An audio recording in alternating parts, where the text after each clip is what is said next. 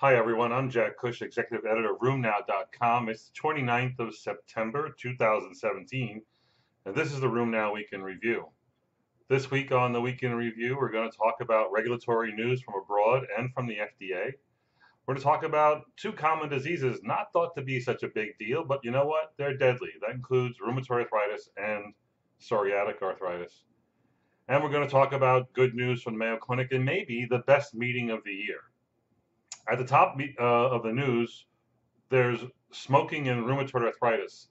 An interesting group from Wisconsin actually looked at the uh, how well we record uh, smoking history amongst our rheumatoid arthritis patients.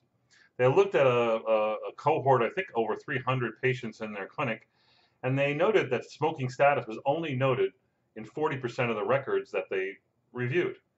And they reviewed all of them. More importantly, uh, for those that were smoking, they noted that only 10% had some counseling on smoking cessation. Uh, I find that rheumatologists uh, almost always ask about smoking when I ask that question. Um, but I guess the question is do you go the next step and actually counsel patients on how to stop smoking? Do you know how to get patients to stop smoking? The data is pretty clear that you need um, like a 12 step program instruction, and maybe even medication support for a lot of people. The interesting data here was that uh, not only was it just 10% that were getting counseled, but those who needed it most um, were getting it less. So it was less likely to happen in, when their disease was controlled. So uh, I, I, think that, again, this is something that we need to pay more attention to. Uh, so what's the deal with patients and their doctors having a discordant opinion about their rheumatoid arthritis activity. A study showed that about only 30% of patients uh, who were followed by rheumatoid arthritis, this is rheumatoid arthritis patients, by the way, who were followed by their rheumatoid arthritis ranked their disease activity as being much higher than that uh, ranked by the rheumatologist. And this is not an uncommon phenomenon. Physicians have, you know, a, a fixation on swollen joints and tender joints and uh, and labs, whereas patients are more concerned with fatigue and pain and quality of life.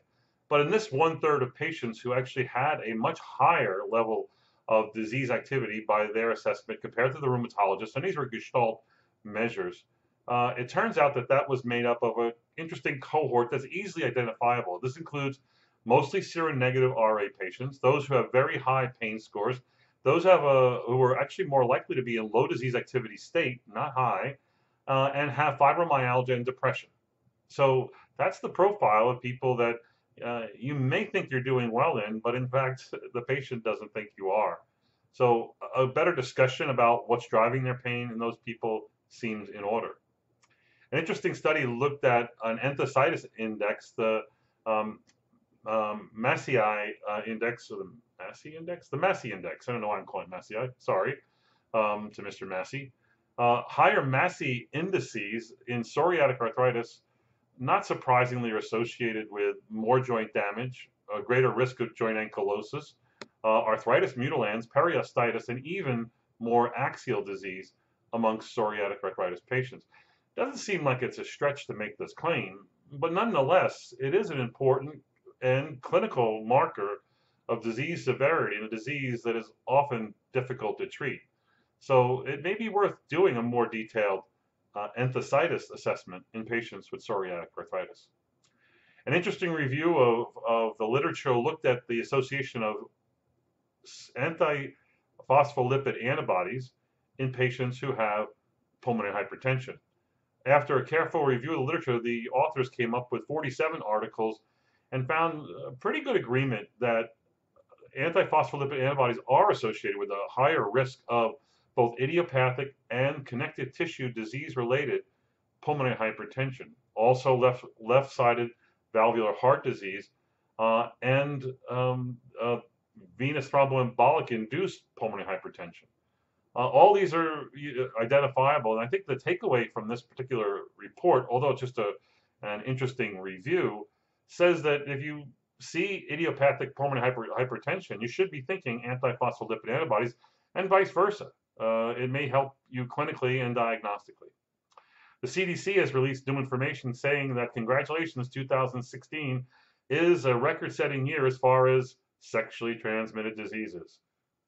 not important to rheumatologists. However, the biggest of the three that they that they record, chlamydia, gonorrhea, and syphilis, is chlamydia, affecting 1.6 million people in the United States in 2016. As we know, chlamydia has significant rheumatologic manifestations, including reactive arthritis, ocular disease, etc. So it is important to know these numbers, and it is important, I think, in counseling patients, especially your younger patients. There needs to be more, uh, in general, better education about STDs. A review of Australia and some of the projected numbers for their arthritic conditions in their population looked at the numbers seen in 2015. About two, I think the number was somewhere around um, 2.1 million people with osteoarthritis in Australia.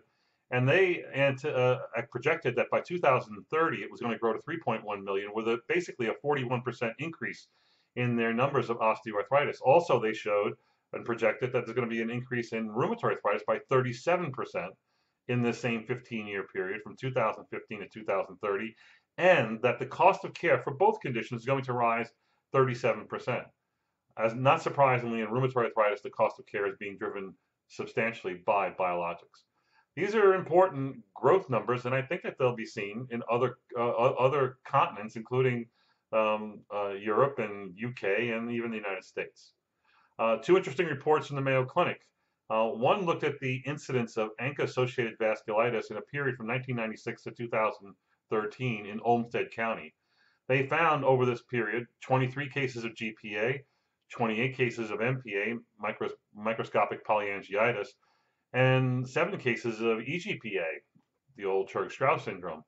Um, 60% were MPO positive, 30% were PR3 positive, and the overall prevalence of these ANCA-associated vasculitis was 42 cases per 100,000 um, in Olmsted County. They did show in their analysis, comparing death rates in this population to the general population, that the presence of uh, microscopic polyangiitis and uh, EGPA and MPO associated ANCAs was associated with a greater mortality rate compared to the general population. What wasn't higher was GPA, the condition we probably see more of. I thought it was an interesting report. Another interesting report, uh, totally different report, shows that um, asthma is associated with a higher risk of rheumatoid arthritis. They looked at a cohort of patients with rheumatoid arthritis um, with and without uh, asthma, and they actually showed that the presence of asthma did increase the odds of getting rheumatoid arthritis by as much as 74%, an odds ratio of 1.74. Uh, this was comparing 221 RA patients to um, those without 218. They were matched and whatnot.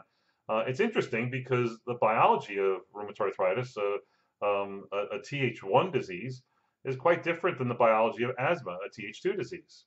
How these two get together and play in uh, our backyard is not a, well known. Uh, we do know that lung disease is very prevalent amongst rheumatoids and is a bad player in ultimate outcomes amongst the many things we see, which would include BOOP and ILD and um, and you know rheumatoid lung and rheumatoid pericardial disease or pleural disease. It, there's a lot of people with asthma, and I've always assumed that was just because asthma is a common condition. These data suggest you know, that actually it may be a risk factor for RA. Regulatory information from the UK, NICE has recommended the approval of Kevzara, which is sarilumab, another IL-6 inhibitor, for use in patients, adult patients with active, uh, moderate to severe rheumatoid arthritis. Uh, it's likely that it will follow through in the months to come. Um, in the United States, we've been talking recently about the FDA's uh, um, panel hearing on the new herpes zoster vaccine, the herpes subunit vaccine, which is going to be called Shingrix. It comes from G GSK, recommended by the panel a few months ago, and now the FDA is actually um, um, uh, considering the approval of the Shingrix vaccine. I think that's going to happen probably before the end of the year would be my guess. The interesting thing about this particular vaccine is that it is three injections. It is superior to uh, Zostavax, the live virus vac vaccine, and this new subunit vaccine is a non-live virus and can therefore can be used in patients who are on biologics, patients who are receiving DMARDs, uh, and even patients who are immunosuppressed. Um, it, but it is three injections. It's probably going to be more expensive. It does have a lot more constitutional manifestations. you know, achiness, arthralgias, you know, feeling flu-like. Uh, it's I think that may be the one challenge with this. We'll see how it plays out once it actually gets into wider use. Um, it has not been studied in patients with um, autoimmune diseases like rheumatoid arthritis. And again, it is better. It has a 90% success rate compared to um, a 50% success rate of the Zostavax, and the success rate is not lost as the patient gets older and older. So that's a nice uh, uh, benefit of this particular vaccine. Another FDA action happened this past week. Sirukumab was turned down by the FDA. They received a complete response letter dictating that they do not have sufficient evidence to approve uh, Sirukumab, and uh, that's based on a hearing that occurred a few months ago where uh, the panel was almost unanimous. I think it was 11 to 1 uh, voting down the, um, actually, I think it was unanimous, uh, voting down the approval of Sirukumab in active RA. And while the efficacy and the safety, well, the efficacy of the drug was great, the safety was almost as expected. There were more safety signals with Sirukumab, and unfortunately, more deaths associated with Sirukumab. A lot of reasons for that, but in general, the panel said um, even though we can't explain why there's an increase and an, an, imbalance here in death rates, it's hard to approve a third IL-6 uh, inhibitor in the marketplace when we don't really need one, uh, and especially one that may have some some signals. Again, this will go back to the manufacturer Janssen for further action. Whether they will do more studies to prove the safety of the drug or whether they'll drop this at this time is unknown. Um, interesting data about death rates and cardiovascular event rates. Psoriasis uh, report just this week in um, the Journal of the Academy of Dermatology. Journal of it's one of them dermatology journals. It's actually a good dermatology journal. It actually looked at the uh, risk of MACE or major adverse cardiovascular events in patients with psoriasis. They did it two ways. They looked at 109 patients uh, with psoriasis, not psoriatic arthritis, psoriasis, and they did FDG PETs on them, looking at the vasculature of the heart and the patients who um, had uh, uh, vascular inflammation were actually more was more likely to be seen with increasing duration of psoriatic disease. The longer the duration, the more likely the FDG PET scans were going to be abnormal as far as heart heart inflammation. So that was uh, sort of interesting, and, and it was backed up by a much larger population-based study where they looked at I think 87,000 psoriasis patients and compared them to 1.4 million in general population. Uh, and they basically showed that for every one year you had psoriasis, you had a 1% increase in MACE events over and above that seen in the general population. So it basically, the, the, the, although these are not related studies really, they kind of show the same thing. The longer you have psoriasis, hence the longer you have inflammation, the more you're going to have an increased risk of maybe the cardiovascular consequences of that inflammation. Also an RA, another population-based study from the Swedish registry um, uh, between 97 and 2014 looked at over 17,000 RA patients and matched to like four to one to the general population control group. Uh, and they showed that both in the general population and in RA patients over this, uh, what is that, 17 year period, there's been a steady decline in the mortality rates RA equal to that of the general population. However, RA patients, unlike the general population, actually has an increased rate of cardiovascular events. And then what they showed that was with increasing time or duration of disease, there was an increasing death rate amongst rheumatoid patients, such that uh, in a 10 year period of having rheumatoid arthritis, the mortality rate rose almost 43%. So, again, both of these are telling us the same story that duration of inflammation is not a good thing for one's cardiovascular and uh, cardiac outcomes. Um, one of my um, favorite topics is cancer risk associated with disease and with uh, biologics. An interesting, uh, very large population-based study from Sweden looked at cancer rates in 2006 to 2015, looking at all the biologics, the TNF inhibitors, uh, tocilizumab, abatacept, rituximab, uh, and uh, each group was represented by at least 2,000 and as high as 10,000 patients on those drugs, and they were fo followed longitudinally over time and compared to over 107,000 general population patients and 47,000 uh, DMARD taken rheumatoid patients. And you know what? They did not show an increased rate of cancer, whether it was first solid cancer or first hematologic cancer in patients taking any one of these biologics.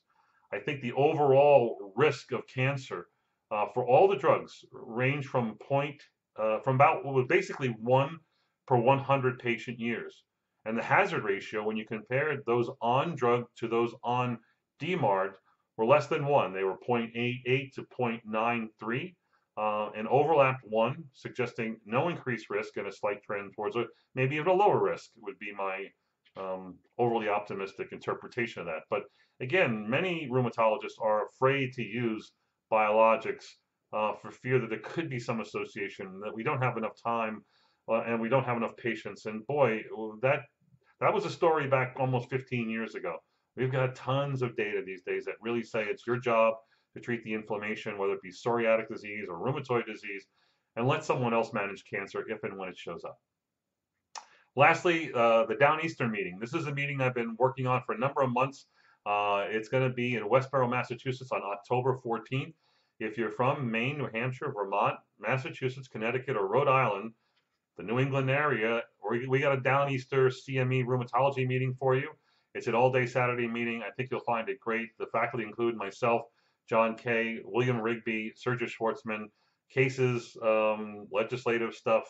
Um, if you're in the region, uh, come out. You can go to arthros.org, I think, and uh, look under meetings, and you can register for it. That's it for this week on RheumNow.com. Uh, you can go to the website and click on uh, the uh, citations we have to find more information about the things discussed herein. Um, we'll see you next week. Have a good week. Bye bye.